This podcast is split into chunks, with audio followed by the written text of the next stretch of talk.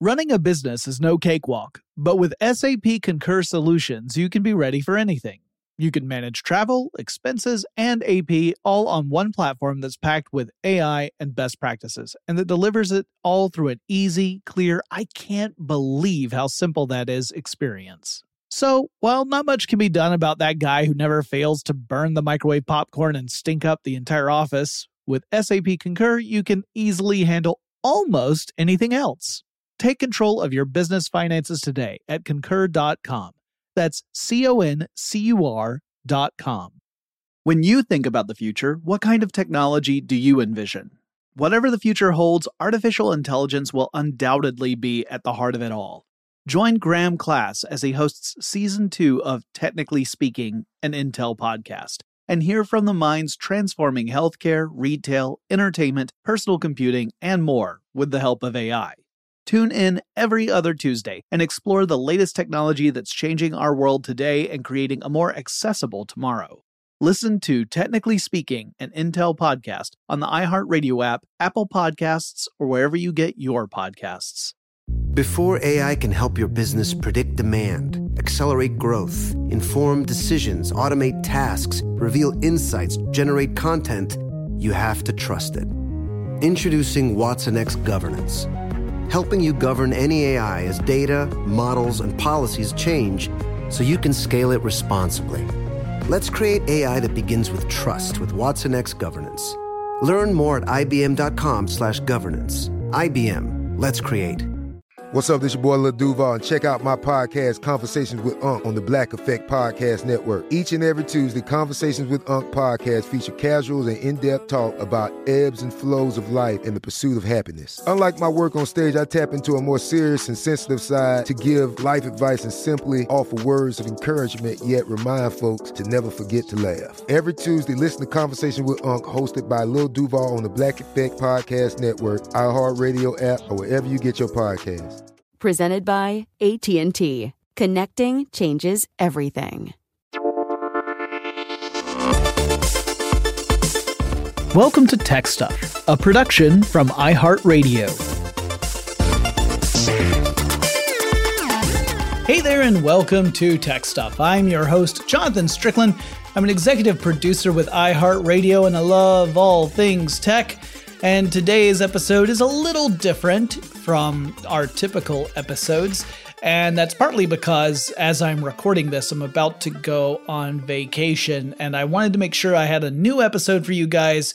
But at the same time, I, I, I honestly just didn't have the time to do my full research dive and writing course for an episode of Tech Stuff. So instead, I thought we'd do a peek behind the curtain episode and I could talk about about um how our podcasting has changed since the time of quarantine, like the idea of the stay at home stuff and how we at uh, iHeart and the the former stuff media crowd have had to pivot in order to continue to make podcasts and what that actually means. And and uh, I think it's a, a pretty great story. Just one example of how people all over the world are adapting in this time of coronavirus.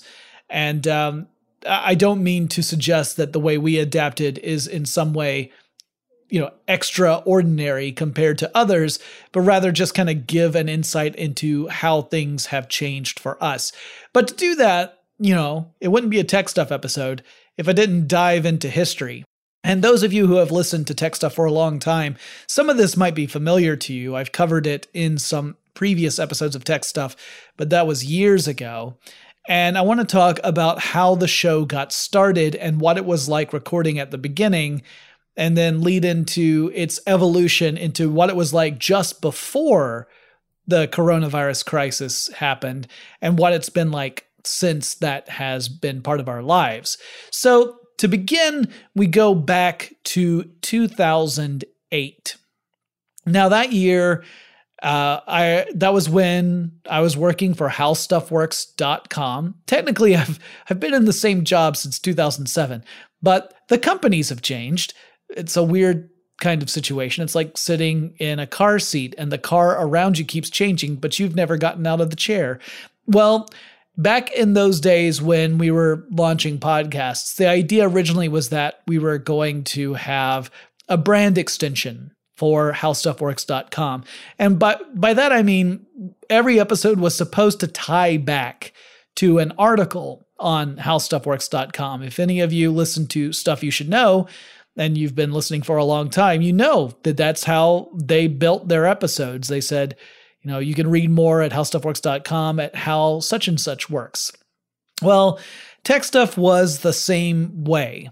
Uh, it was challenging because I don't know if you guys know this, but technology changes pretty darn fast. So we would have topics on the website that were about tech, but they would get out of date pretty quickly. I mean, I remember doing a podcast about video gaming PCs. And at that time, I had never even built a PC. I I worked with them quite a bit, but I hadn't built one.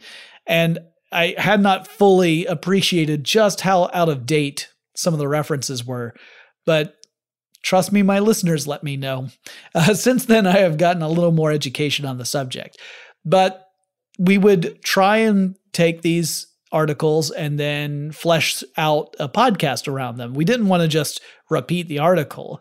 We wanted to kind of be supplemental to the article and direct people back to the website. Now, what we learned in those early days at first was that one, the the limit we had put on ourselves, which I think originally was 10 minute limit, was way too short. I mean, you guys know me, I can barely introduce myself in less than seven minutes, which doesn't give you a whole lot of time to cover the actual topic at hand.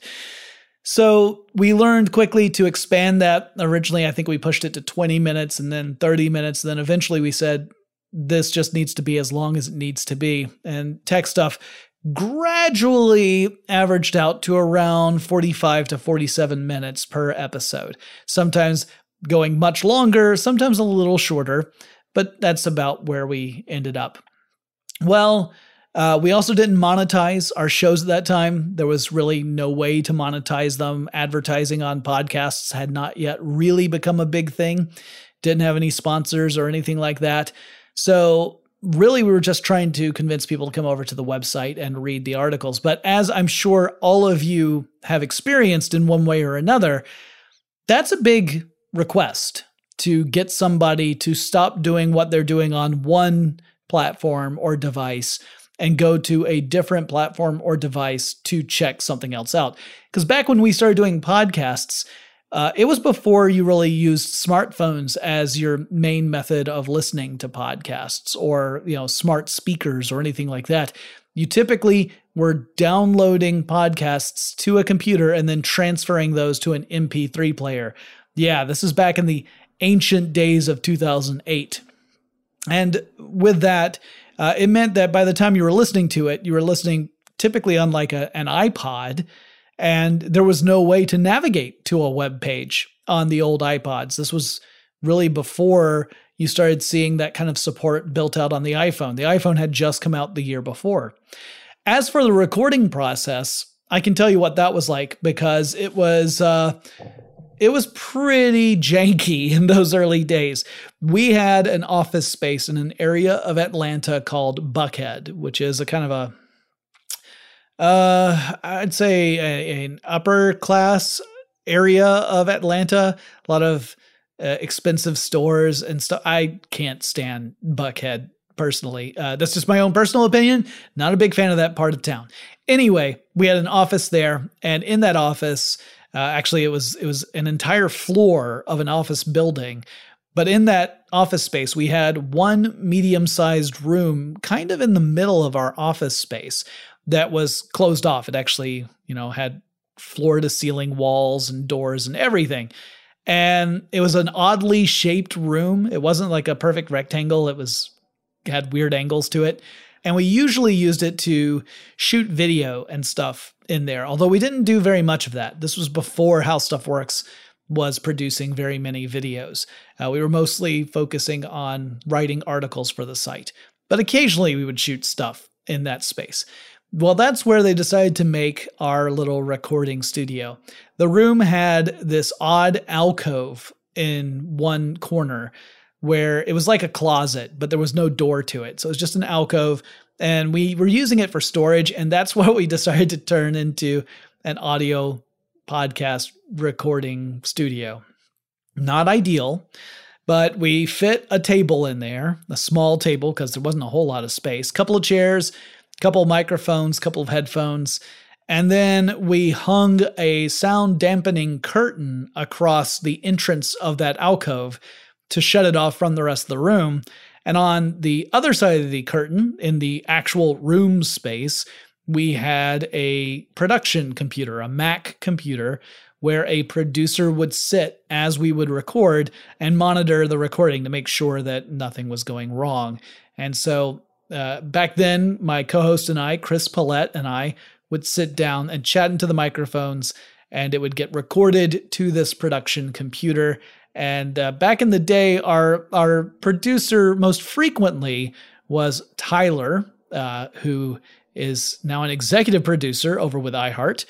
Uh, occasionally, we would get Matt Frederick, who you might know from stuff they don't want you to know.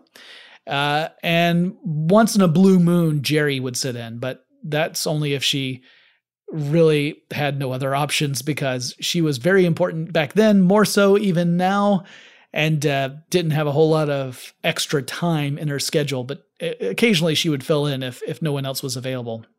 And so that's how we would record. We would sit down and do that, and there were very few edits. Uh, usually, we would include our goofs and mistakes, and we would just correct ourselves within the context of the actual episode. Um, we didn't do the beeps thing that some of us have since started to do, where we indicate it within the audio form. We make a beep noise because you can actually see it in the waveform. Uh, you see the the shape of the waveform, and it says, "Oh, well, that's clearly where something's messed up," and you can go and fix it. We just kept on going. So if you listen to those early tech stuffs, you will hear that. Uh, we were using, I believe, Shure microphones, which we have stuck with for the most part. Uh, but that that studio space wasn't meant to be a studio space. Uh, there was hardly any uh, baffling, baffling being sort of sound absorbing foam to help cut down on things like echo and and reverb and stuff. Uh, and it just was what we had. Eventually, we had to move into a smaller office space within the same building. We no longer had the full floor. We had a, about maybe a third of a floor lower down in the building. And that really caused pain in our podcasts. We were still doing podcasting, and occasionally we're even monetizing them at this point. But uh, now we had a different recording setup. Instead of being in an isolated room in the center of an office space, we had an actual office. It wasn't designed to be a, a studio at all. It was designed to be the office of somebody fairly important because it was a corner office with windows on two walls. Now, I'm sure any of you out there who have had any experience with sound recording know that it is not ideal to record in a room that shares a window to the outside world. Uh, there's a lot of noise that can come in. We were located just off of one of the many Peachtree streets in Atlanta, but in this case, it's the Peachtree Street. And you could often hear traffic noises and occasionally a whistle as a local character known as Baton Bob would march up and down the street, whistling on a whistle and waving at people. So, uh, yeah, uh, if you want, if you want to smile, just search Baton Bob Atlanta, and you'll get to see the the ambassador of smiles that I'm talking about. Not ideal, but that's what we had to work with then. So we would record again using Shure microphones, using headphones. So decent hardware. Uh, we did eventually end up covering all the windows with materials like like foam, absorbing foam, baffling foam. Uh, which probably meant that from the outside we looked like there was some sort of highly disturbed individual who uh, was occupying that particular office space because the windows were blacked out from that that space on both sides and uh, that helped cut down a little bit on noise but even to this day if you listen back to some of the podcasts that we recorded during that era You might occasionally hear traffic noises. Uh, you might even hear a siren, although most of us would pause our recording whenever a, an emergency response vehicle was going down Peachtree Street, which happened at least three or four times per recording session. So, that again was not ideal, but at the time, we were not a podcasting company either. Podcasting was becoming more important and it was starting to generate more opportunities both for the company as a whole and for some of the hosts in particular. And that was great, but at that point, our focus was still on the website. Uh, at that stage, we were working with Discovery Communications, that uh, was our parent company at the time. And so things were different. Like we were mostly working on to make sure that we were in alignment with our parent company. And that also explains why, if you go back and look at those uh, episodes, even across all the stuff channels, you'll start to see things like uh, topics that maybe we wouldn't have chosen on our own, but they were in alignment with what the parent company wanted. Uh, the easiest example I can give of that is the Shark Week themed episodes. Uh, it was easier for maybe the history show to really focus on Shark Week or even stuff you should know. But for tech stuff, Shark Week proved to be a bit of a challenge, figuring out how to talk about technology uh, with sharks beyond things like it's a cage and it protects you from being bitten. That got that got to be pretty complicated. I think on our first attempt, we ended up talking about Bruce, which was the nickname for the mechanical shark that was used during the filming of Jaws. Uh, that was the way we got around it. So that for a long time was how we recorded episodes. It was either in that one alcove or it was in a corner office where we were doing our best to try and isolate all the outside noise. But things would change dramatically when we ended up relocating from Buckhead to a different part of Atlanta, a neighborhood called the Old Fourth Ward. And we ended up in a space in the brand new Ponce City Market. I'll explain more about that in a second, but first, let's take a quick break. Running a business is no cakewalk. There is a ton to keep track of employees to keep happy, spending to control, travel to plan, and on top of it all, nobody knows exactly what the future holds. Your finance team always has to be ready to change. But with SAP Concur Solutions, you can be ready for anything. You can manage travel, expenses, and AP all on one platform that's packed with AI and best practices and that delivers it all through an easy, clear, I can't believe how simple that is experience. And you can finally say goodbye to the costly mistakes and risks that come from manual work and spreadsheets. So, while not much can be done about that guy who never fails to burn the microwave popcorn and stink up the entire office, with SAP Concur, you can easily handle almost anything else. Take control of your business finances today at concur.com. That's C O N C U R dot com. Thinking of popping the question? Diamonds Direct has an offer you can't miss. This month only, buy a natural diamond engagement ring of one carat plus and receive a free natural one carat diamond tennis bracelet valued at $2,000. Imagine giving her the ring of her dreams and her wedding gift all at once. No one provides education, selection, and value like Diamonds Direct. Your chance to get a free tennis bracelet from your friends at Diamonds Direct won't last long. Details at diamondsdirect.com. When you think about the future, what kind of technology do you envision? Whatever the future holds, artificial intelligence will undoubtedly be at the heart of it all. Join Graham Klass as he hosts season two of Technically Speaking, an Intel podcast from Ruby Studio in partnership with Intel. Explore the future of technology that's rapidly evolving our world today with the help of AI. There is still so much work and research needed to fully understand the power and potential of AI and Intel is at the forefront of implementing AI and revolutionary technology that's changing the world we live in for the better. In each episode, Graham interviews the minds transforming medicine and healthcare, retail, entertainment, personal computing, and more while pioneering new uses for AI in these spaces. Tune in every other Tuesday and explore the latest technology that's changing our world today and creating a more accessible tomorrow. Listen to Technically Speaking, an Intel podcast on the iHeartRadio app, Apple Podcasts, or wherever you get your podcasts. This episode is brought to you by Navy Federal Credit Union. At Navy Federal, it's been the mission to help the military community for over 90 years. And not just help them, but do everything to make sure they not only grow, but flourish. That's why Navy Federal Credit Union has all kinds of great savings and investment options like share certificates with sky high rates. So don't hesitate. Start growing your finances today with a variety of savings and investment options. Navy Federal Credit Union. Our members are the mission. Savings products insured by NCUA. Investment products are not insured, not obligations of Navy Federal and may lose value. So we ended up uh, moving across town. For one thing, we got sold off. Uh, Discovery Communications sold HowStuffWorks.com to a company called Blucora. Uh, and then in turn, Blucora spun off uh, InfoSpace along with HowStuffWorks.com. And we became part of a company that eventually became known as System One.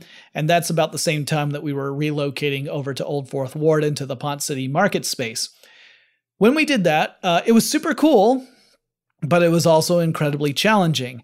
And it was challenging because we had to set up brand new studio space in this office. And at the time, Ponce City Market was still being built out. So our office space was complete, but there were entire floors of Ponce City Market that were being converted over. And to understand what Ponce City Market is and, and the enormity of that challenge uh, takes a little more history. Ponce City Market started off as sort of a, a store and distribution center for Sears in Atlanta. Uh, it was located right next to railroad tracks. In fact, the tracks are still there, they're no longer active tracks.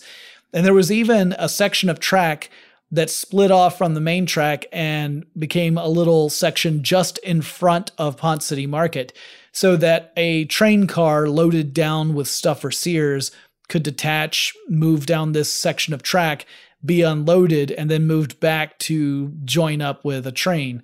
Uh, so it's a really important building, and it, it's enormous. It's a couple of million square feet of space, as I recall. And there's like nine floors of it. It's huge. But Sears left that building unoccupied for a long time. Uh, the Atlanta city government had a small amount of space, something like 10% of the building, but 90% of it remained vacant. And then eventually it was bought by a development company that decided to turn it into office and retail and loft space. So if you want an extremely expensive loft in Atlanta, you could get one at Ponce City Market. It's outside my price range, to be honest. But that's where our office moved to. We built out two studios originally, and we eventually named them Bowie after David Bowie and Eno. So they're named after musicians. Uh, we would later add two more studios. Uh, originally, they were both video studios. One was a video studio for sets, and one was a video studio for backdrops like a white cyc or a green screen. Uh, those became Prince and Bjork. And so, if you've ever watched any of the How Stuff Works videos where there was like a little kind of uh, study sort of look to it, like like you're sitting in a study, that was uh, that was in one of those studios and all the old forward thinking videos where i was in front of like a white background at least the later ones those were shot in the other studio. Uh, but we converted those into audio studios eventually because stuff media the podcasting arm split off from howstuffworks.com howstuffworks.com remained with uh, system one and the stuff media group we split off. We stayed in the same office space. In fact, we cohabitated that office space for a while with the How Stuff Works people. They eventually moved out and got a different space, but Stuff Media remained there. And we ended up getting what are called whisper rooms for those audio podcast rooms. Now, these are like recording booths. Um, and so it's a recording booth sitting inside a larger room. And on the outside of the Whisper rooms, we've set up desks where we have the production computers. Those are Mac computers where we record to those, those computer systems. Inside the whispering rooms We've got tables, chairs, the microphones, still using Shure microphones and headphones. Um, and we have uh, individual little volume controls for our, our headphones so that we can uh, arrange that to our heart's content. Uh, I'm slightly hard of hearing, so I turn mine up, but that would blast the ears off someone like Lauren. So luckily, we all have our own individual controls. We don't have to, you know, have one master control for all the headphones. Uh, we close off those doors. We record our episodes. The audio goes through a mixer. Uh, in a couple of studios, there's actually a, a physical console mixer. And then a couple of studios use a virtual mixer. But in either case, they're doing the same general job. That is, they allow the producer to set audio levels. So if one person is just naturally louder than another, you can drop their level down a little bit. So that way you don't have a big jump between the loud person and the quiet person. Uh, I tend to be a little quiet, so they boost me up a little bit. So that's odd. I'm not used to being quiet, but my voice gets, you can hear it now. My voice is getting worn out the more I talk. Of course, this is the third episode of tech stuff that I'm recording today. So that explains that. And like the studios that we had back in the the Buckhead space, uh, which were again just you know kind of jerry rigged studios. These we ended up using a lot more foam baffling. We were able to have a lot more control over the space. We made sure that the windows and doors that we used in those spaces kept uh, the noise nice and isolated. So you don't have a lot of bleed over. People can actually chat outside the rooms and it's not terrible. If they start getting into a really animated conversation, that can sometimes bleed over into the audio that we are hearing as we record. And in that case, I have been known to jump outside and gently suggest people take their conversation elsewhere. I'm very um, genteel about such things. We record into Audition. That is the software we use at the office. It's a, a Mac based. And so that allows people to do things like isolate microphones. Uh, and Tari, when she's recording me live at the office, uses Audition to put little markers down whenever I make a mistake or have a terrible sound come out of me. Like if I have to sniff or cough or something, she can put a little time marker on the recording so that later on she can very quickly navigate to those markers and make those edits. Um, and it just makes things a lot easier. That's why she likes to listen live while I actually record. And then if Tari has to say something to me, she has a microphone on her side and can communicate to me. It doesn't get sent to the uh, audition file. It's it's not going through to recording, but I can hear it in my headphones and then I can respond to it. Um, so that's generally how things worked at Ponce City Market. Oh, I should also mention so we have Bowie, Eno, Prince, and Bjork. Tech stuff almost always recorded in Eno, at least over the last couple of years. Stuff you should know records in Bowie. And sometimes I would record in Bowie too, occasionally. If you watched back in the day when I used to stream live on Twitch, um, that was when we were using the Bowie studio, and that one is unique among the different studios. In all the other studios, the producer sits at a table or desk that's outside the actual recording studio. And so they communicate over a microphone to the people inside the studio. Eno, uh, Bowie rather, is the only one that's different. That one, uh, the producer actually sits inside the recording studio along with the talent. So when Josh and Chuck were recording in the office, uh, Jerri was also in that same room with them. So all three of them would be right there. And that is the the one difference. All the other studios, they have the producer isolated from the people inside the booth and uh, uh, I just thought that was interesting. I don't know, you know, how that came about, but that's how it works.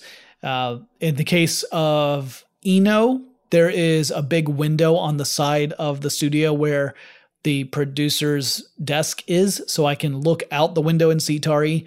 Although usually there's a giant display that's, you know, eclipsing most of her.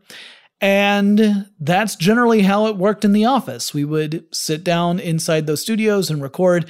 The whisper rooms have a little bit more space in them than either Eno or Bowie do. And so podcasts that have more hosts in them tend to record in one of those. Like when I would go in to record with Ridiculous History, uh, it was usually in the Bjork studio, for example. But that's that's how things worked pre coronavirus, and then everything would change. Oh, I should also add that was also when we started to see a more regular use of ads when we were able to actually monetize podcasts. In fact, that's the only reason Stuff Media was able to exist in the first place. We had reached a point where the podcasts could be monetized and make money that was on a level that was, you know, comparable to what the website How Stuff Works was making. And that's what made it possible to spin Stuff Media off into its separate company. And part of the reason we were able to do that is because we have a, a sales team and an ads team, and they work together to be able to get uh, potential ad reads for the various shows. And typically, hosts have the opportunity to review the ads that will run on their shows. Not always, but usually. And we have a chance to say yay or nay. So if we find something truly objectionable, like let's say that for some reason Theranos wanted to run an ad on my show, if it were still around, I could say, yeah, no, not really, not really a big fan of that one. And it would just go away. But if it were something that I don't have an objection to, then you know I might do the ad read myself. That's frequently how we do it. And then we do a recording session, usually of just ads. We don't typically record ads live in a audio recording of an episode. Uh, we can do that, and it has happened in the past. But more frequently these days, we do separate recording sessions so that we can really hone in on getting the ad just right, and then we can insert it into episodes later down the line. Uh, I know that a lot of people don't really care for ads, they find it irritating. But seriously, without advertisements, we don't have a way of making revenue. And without revenue, there's no reason for us to do the shows because we can't we can't recapture the cost it t- it takes to make the shows. So the ads are what make the shows possible. And uh, our goal is to always choose companies that we like and ads that we don't object to, and then incorporate those in our shows. Uh, some weeks it's more challenging than others, but that's always our goal. So we don't do it just to throw ads at you. We don't do it because we're swimming in swag. Most of us aren't. Um, once in a blue moon, I might get something where I get to try it out first, so that way I can actually talk about it with sincerity when I'm doing an ad. But it's not like I'm surrounded by products from all the major companies all around me all the time. If that were the case, um, I'd probably have a lot more guitars, but I don't. So that's how things worked pre coronavirus. When we come back, I'll talk a little bit about how things have changed since we started working mostly from home. But first, let's take a quick break for one of those ads I was just talking about. Running a business is no cakewalk. There is a ton to keep track of employees to keep happy, spending to control, travel to plan, and on top of it all, nobody knows exactly what the future holds. Your finance team always has to be ready to change. But with SAP Concur Solutions, you can be ready for anything. You can manage travel, expenses, and AP all on one platform that's packed with AI and best practices. And that delivers it all through an easy, clear, I can't believe how simple that is experience. And you can finally say goodbye to the costly mistakes and risks that come from manual work and spreadsheets. So, while not much can be done about that guy who never fails to burn the microwave popcorn and stink up the entire office, with SAP Concur, you can easily handle almost anything else. Take control of your business finances today at concur.com. That's C O N C U R.com. Diamonds Direct has done it again. This month only, get ready for an offer you can't resist. Buy a natural diamond engagement ring of one carat plus and receive a free natural one carat diamond tennis bracelet valued at $2,000. That's right, a stunning diamond tennis bracelet at no extra cost. Imagine giving her the ring of her dreams and her wedding gift all at once. So hurry into Diamonds Direct. Your chance to get a free tennis bracelet will not last long. Details at diamondsdirect.com. When you think about the future, what kind of technology do you envision? Whatever the future holds, artificial intelligence will undoubtedly be at the heart of it all. Join Graham Klass as he hosts season two of Technically Speaking, an Intel podcast from Ruby Studio in partnership with Intel. Explore the future of technology that's rapidly evolving our world today with the help of AI. There is still so much work and research needed to fully understand the power and potential of AI and Intel is at the forefront of implementing AI and revolutionary technology that's changing the world we live in for the better. In each episode, Graham interviews the minds transforming medicine and healthcare, retail, entertainment, personal computing, and more while pioneering new uses for AI in these spaces. Tune in every other Tuesday and explore the latest technology that's changing our world today and creating a more accessible tomorrow. Listen to Technically Speaking, an Intel podcast on the iHeartRadio app Apple Podcasts, or wherever you get your podcasts. This episode is brought to you by Navy Federal Credit Union. At Navy Federal, it's been the mission to help the military community for over 90 years. And not just help them, but do everything to make sure they not only grow, but flourish. That's why Navy Federal Credit Union has all kinds of great savings and investment options like share certificates with sky high rates. So don't hesitate. Start growing your finances today with a variety of savings and investment options. Navy Federal Credit Union. Our members are the mission. Savings products insured by NCUA. Investment products are not insured, not obligations of Navy Federal and may lose value. March 13th, 2020. Friday the 13th. That appears to be the last day that most of us were in the office. Some of us kept going back a little bit after that, but not much more after that. Uh, Georgia is where we are located. And for those who have followed, you know that Georgia has had a, a real rough time of it.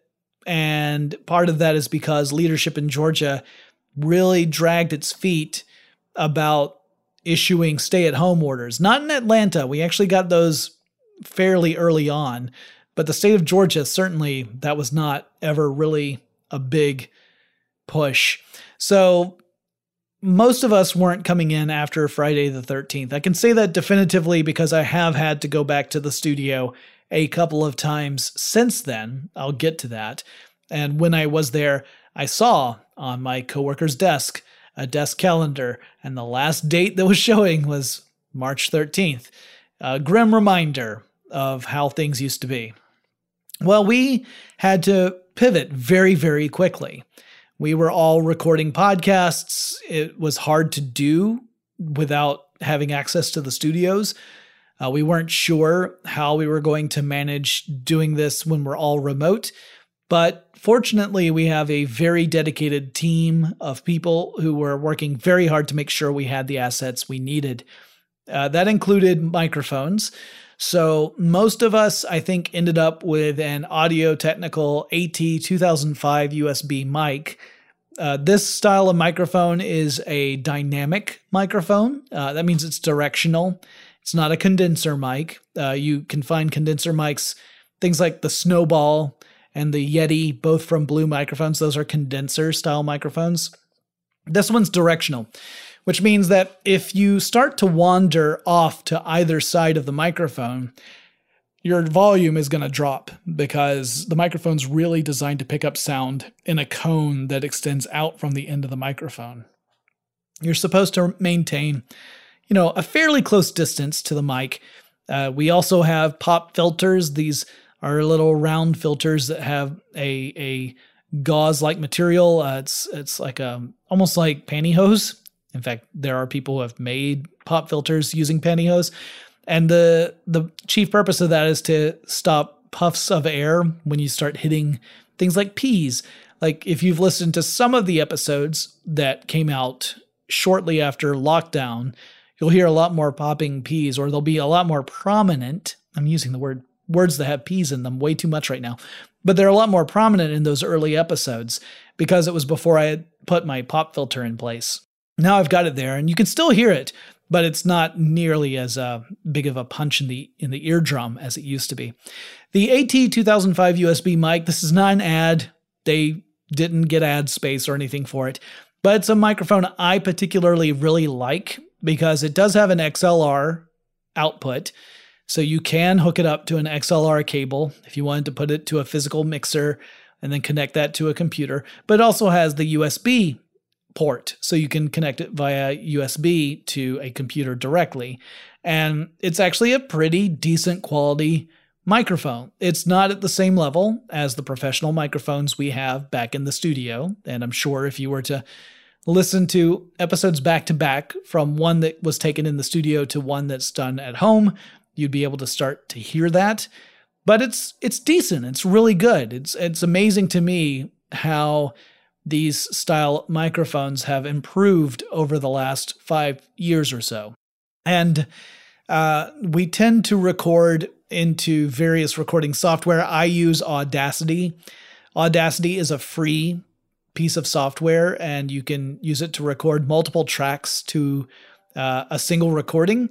Um, it's really handy. It's a little bit, it's a little bit tough to to learn how to use all the different features. It's got a bit of a learning curve to it, but it has a lot of stuff in it that is really helpful for podcast recording. For example, there's a noise removal tool where what you'll do is you'll capture room tone room and we would do this in the studio too because it's it's a very standard approach but room tone is just letting the microphone pick up the sound that is native to whatever the recording environment is. There might be a hum from air conditioning or uh, the noise from the fan from a computer or something like that.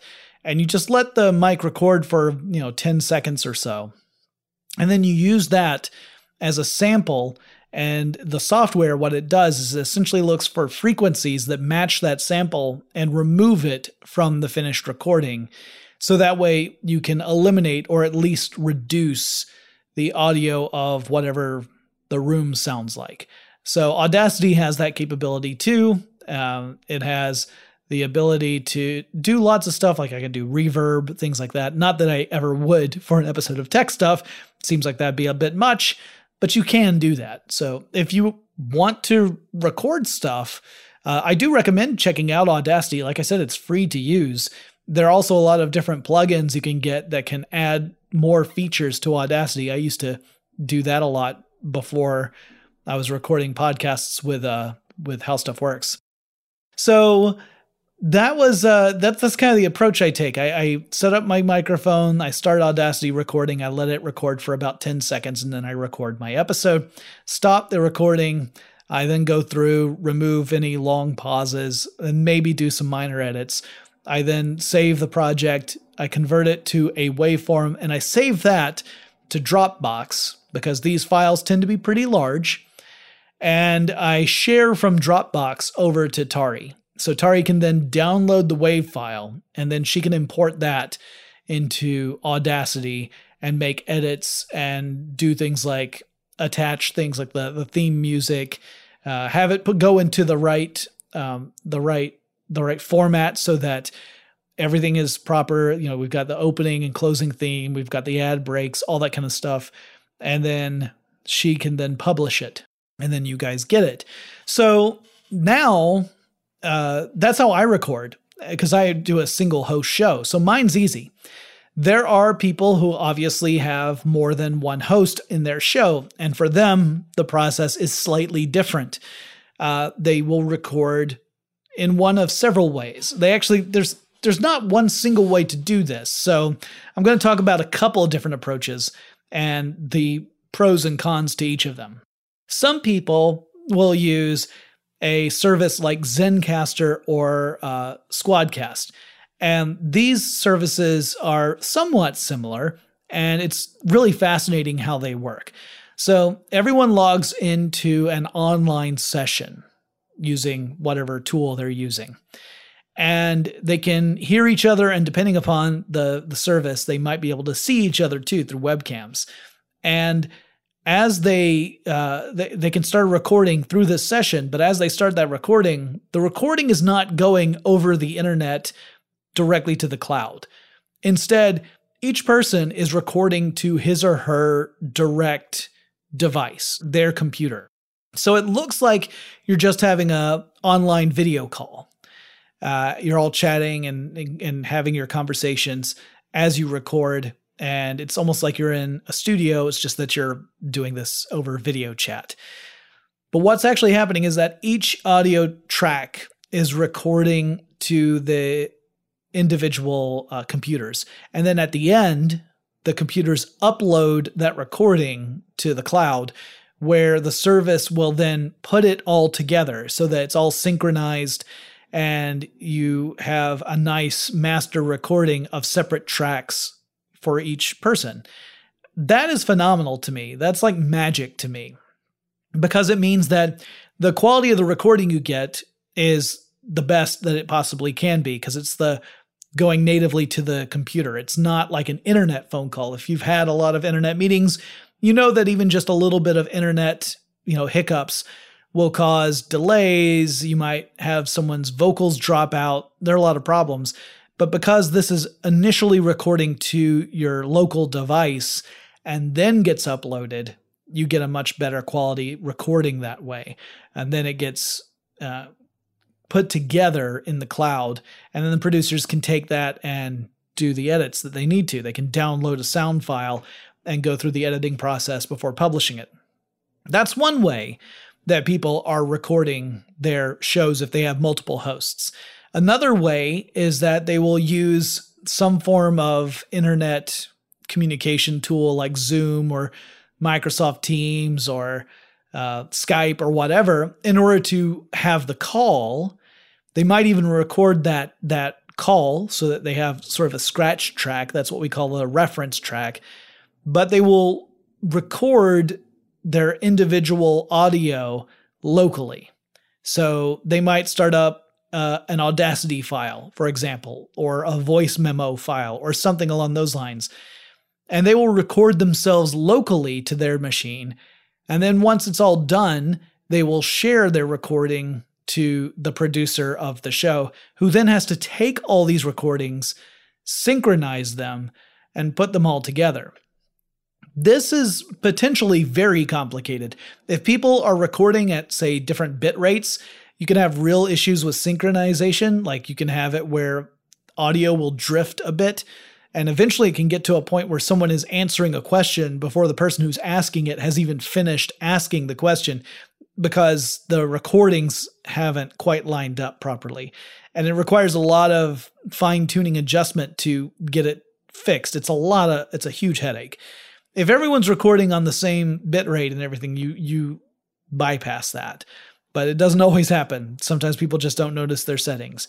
So it still remains one of the big challenges is which way do you go? Do you use the Zencastr type approach where everybody is in the same virtual space and then eventually their audio gets uploaded to Zencastr and the producer can pull it down? Or do you record each track individually, send that to the producer who then has to assemble the podcast out of that way. Tari is lucky for tech stuff. Uh, she's unlucky in a lot of ways, but this way she's very lucky because it's just me. So she just has to get the one audio file from me and then she can edit that and send it on. So that's easy on that level. Uh, it's one of those things where I didn't really appreciate it till I had to deal with it. I've done a few episodes where I've done some interviews, and that's where you start coming into potential problems, whether it's an issue with the software running on another person's machine or their internet connection or your internet connection. I mean, there are a lot of things that can cause issues. Now, I mentioned that I have gone into the office a couple of times since uh, we shut down in the middle of March. And uh, in those cases, it was because I was recording episodes of Smart Talks, the IBM series that I, I um, am one of the hosts for. And Smart Talks is a really important show. I talk to really important people, and my internet at home occasionally decides it wants to go on vacation at a moment's notice and it'll drop. So rather than risk having that happen, while I talk with these important people, I will make the trek into the city to go to Ponce City Market, to go to one of our studios, and to record there where I can be reasonably sure that my internet connection is as solid as it gets. It's fast and it's not likely to drop. And, and because there's nobody else there most of the time, uh, there's no congestion on the network. It's just me. Sometimes it's me and maybe one or two other people. I can report that everyone is following very strict processes and rules in order to do this uh, properly. Uh, we wear masks. We have uh, uh antibacterial wipes everywhere, which we use to wipe down equipment. We have, you know, hand sanitizing stations throughout the office so that we can frequently do that as well. So we take that very seriously. We have a full list of steps that we follow when we go into the studio, which includes wiping down the equipment both before and after we use it so that um, you know when you're talking into a microphone you want to make sure that you've sanitized that microphone so that the next person who uses it doesn't end up getting sick if you happen to be carrying covid-19 and you don't know it. You don't want to infect anybody else.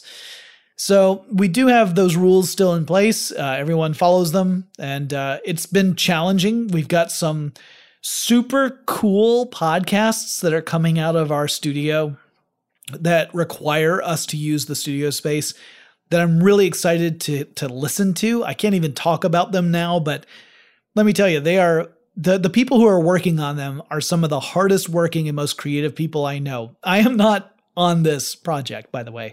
I don't merit that consideration, but the the stuff I'm hearing about it is really exciting and I can't wait to share it once it's ready to go. But it's one of those things where they have to go into the studio. And so we have to take all those precautions. So when you listen to our podcasts, whether it's tech stuff or it's stuff you should know, stuff they don't want you to know, ridiculous history, keep in mind these shows are being done by people in various parts of the world at this. And on various pieces of equipment and that we all had to adapt to that super fast with not really a whole lot of prep time.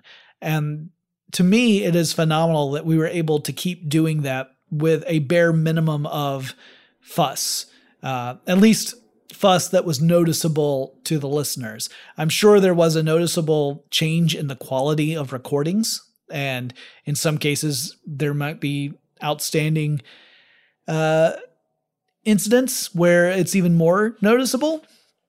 But overall, I think we've done a pretty darn good job. And most importantly, we keep delivering the stories that excite us to you guys. So, next time you hear a podcast that you really like and you think, gosh, those folks aren't, they're not sitting across a table from each other the way they used to you know, take a moment to appreciate that and the hard work that they do. Not me. I sit here by myself. It's really not any different. You, if you want to feel sorry for someone, feel sorry for Tari because since she can no longer listen to me record live, she can't make those markers anymore in the audio file. So that means she has to listen to every single episode all the way through and catch all the times I make mistakes and then do it that way she can't just, you know, put in a marker so that she can come back later and fix it quickly. She's the one who really deserves the props. Me, I'm doing what I always did. It's just I'm doing it into a different microphone now. Well, that's a peek behind the curtain of how things are going in the the COVID nineteen world uh, in podcasting. How we were able to to pivot to that and adapt to that uh, with I think the a, a pretty small disruption to how we do things in the grand scheme of things. I'm sure that, like most of my other co hosts, I'm sure everybody's really looking forward to a time when we can go back to the studio and see each other in person and actually sit across from a table and, and have a discussion and not be separated by miles and miles between us. I'm sure everybody, like me, we're all looking forward to that. And I do think it will have an impact on just the quality of the conversations we have. But my hat is off to all of my peers out there, both within the iHeartRadio community and outside it. Everyone who's working so hard to try and keep things going in incredibly, extraordinarily difficult times. And that, of course, also goes outside the realm of podcasting. I know lots of you out there have been impacted in various ways and have been working very hard in your own right to keep things moving. And my hat is off to you as well. I think we're all in this together, even if we all have to be apart. Wow, that's that's deep. Okay, let's wrap this up. I have to go out and get ready for a vacation where I'm going to be in a cabin in the middle of nowhere in the Georgia mountains and I will be contemplating I don't know, my toes maybe. We'll see. Maybe I'll learn to play guitar a little bit more while I'm out there. If you guys have suggestions for future episodes of Tech Stuff, whether it's a specific technology, maybe it's a company, maybe it's a trend in tech, maybe it's a personality in technology, anything like that, anything tech related, or how tech impacts our lives, reach out to me. The best way to do it is on Twitter. The handle is TechStuffHSW. And I'll talk to you again really soon.